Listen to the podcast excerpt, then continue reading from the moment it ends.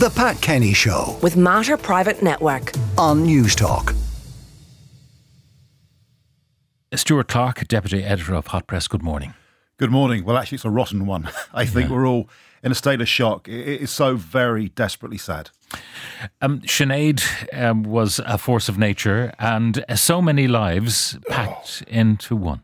I know. I think we all had that moment when we first heard her. Mine was in 1988. I was working on a radio station in Limerick, and someone sent us the Mandinka single with a note saying, This is special. And I played it, and boy, was it special. It was like hearing Bowie doing Starman in 72. It was like nothing else I'd heard before. Didn't matter what song she was singing, you always recognized Sinead's voice. It was unique, it was a once in a generation voice. And she opened the doors. I mean, you've got to remember back in 88, it was a man's world, both in society and, and- and musically. There had been female singers before from Ireland, but none with such important things to say and the determination to say them very loud, even though it was detrimental to her career. She just really wanted to speak her truth. Now, uh, her early life was uh, was troubled, as we know. I mean, Yeah. there are interviews you can find online uh, with uh, Gay on the Late Late Show, and uh, there's one particular one which is featured in the documentary, uh, Kathy Ferguson's documentary, which can be seen, I think, this weekend. on, on, on Saturday, it's making its uh, premiere on Sky Documentaries. A- an incredible film, and also her book, Rememberings, which she wrote herself with very little editing. Uh, Very funny. You know, it can be forgotten sometimes amongst the serious stuff. And this is not the time or place to talk about her mental health, really. But you've got to look at things through the fact she was bipolar, which made life very, very difficult. She was wickedly funny. She had the most off colour jokes that I could not possibly tell you, even perhaps off air, Pat. There's one about the Archbishop of Canterbury, which is particularly good. She was funny, vivacious, alluring. I would have met her, obviously, as a journalist when she was in a good place. Um, she was feisty. She would challenge everything you said, but there was a glint in the eye. She wanted to have a conversation. She wanted an argument sometimes, but there was a, a humanity, a wit, charisma. Oh my goodness, this woman was tiny, but she walked in a room. She'd be hmm. behind you, but you still sense she'd come in. Um, she had that impish smile when when she knew you and knew you, you that you were friend, not foe. The, the face just lit up, didn't it? And she cackled like a witch. It was fantastic. I was very lucky. In, in 1999, we reached out to Dr. Nina Simone and gave her a Hot Press Hall of Fame award. And who better to present it than Sinead? Uh, and Sinead went up to her and sort of bowed. And Nina said, Don't you be bowing at me, girl. I should be bowing at you. So if you're doing okay in Nina Simone's book, then you're really doing okay. The last time I, I saw Sinead was just a few months ago. Peter Caviston uh, had a bit of a lunch, not in the restaurant, but uh in a room upstairs for a few old reprobates, including myself. And um, Sinead arrived.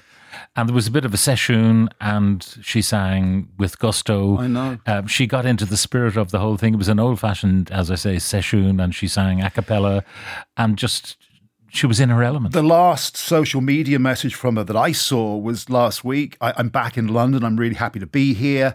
I'm finishing the album with David Holmes. I can talk about that in a little while. She's been making a record in Belfast. Um, I'm going to be touring in 2024. I was one of the judges for the Choice Music Prize, the inaugural classic Irish album. And when we got in the room, there was no debate who it was going to be. It was Sinead O'Connor. It was just which album. I was going to line the Cobra, but then I listened again to I Do Not Want What I Haven't Got. And that actually could have been made today. It, it was so ahead of the curve. She was always ahead of the curve, musically uh, and socially. I mean, Black Boys on Mopeds, about young black men being targeted by the police. That came out two years before the LA riots, and God knows how long before George Floyd. And even during lockdown, I interviewed her. Um, she had done a cover of Mahalia Jackson's Troubles of the World being donated to uh, Black Lives Matter. Uh, tales of extraordinary generosity to the LGBTQI um, community have been um, emerging this morning. But we didn't expect her to come to Vicar Street to claim the award. But apparently, at the last minute, she phoned Dave Fanning and said, I'm coming. She turned up, beaming, that lovely smile, and as was Sinead's want, dedicated that award to Ireland's refugee community. She was always out there representing and, and fighting for the underdog.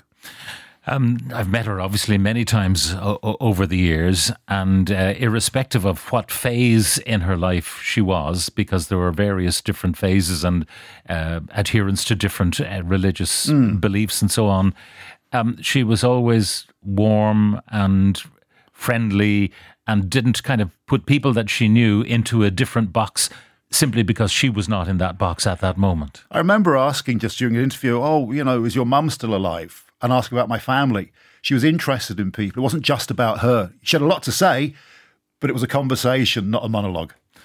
Yeah. Um, the, the other memory I have her from relatively recent times was just pre pandemic, and there was the uh, premiere of the Boomtown Rats uh, film. Mm. And uh, uh, I went backstage before the, the off, and uh, I found this extraordinary huddle. I was ushered into a tiny little, it was almost like a tent backstage, and there was Sinead uh, surrounded by Michael D. Higgins and Sabina, Shane MacGowan. Holding court.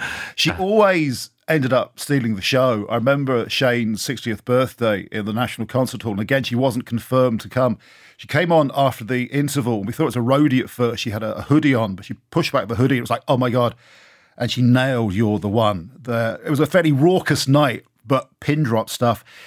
Let's not forget she opened the door for so many other women in the industry. Dolores O'Riordan referenced Sinead all the time. They had very different philosophies and, and beliefs when it came to the church, but she saw Sinead's bravery and that emboldened her.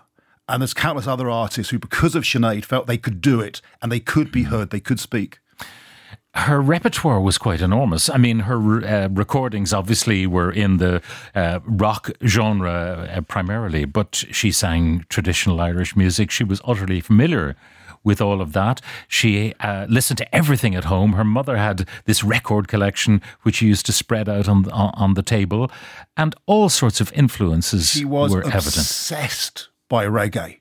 She worshipped Bob Marley. She was in Jamaica. She recorded an album there she wasn't that prolific towards the end of her career, but by God, every record counted. Her last studio work was 2016, I think. Or was it 14? I'm not bossy, I'm the boss.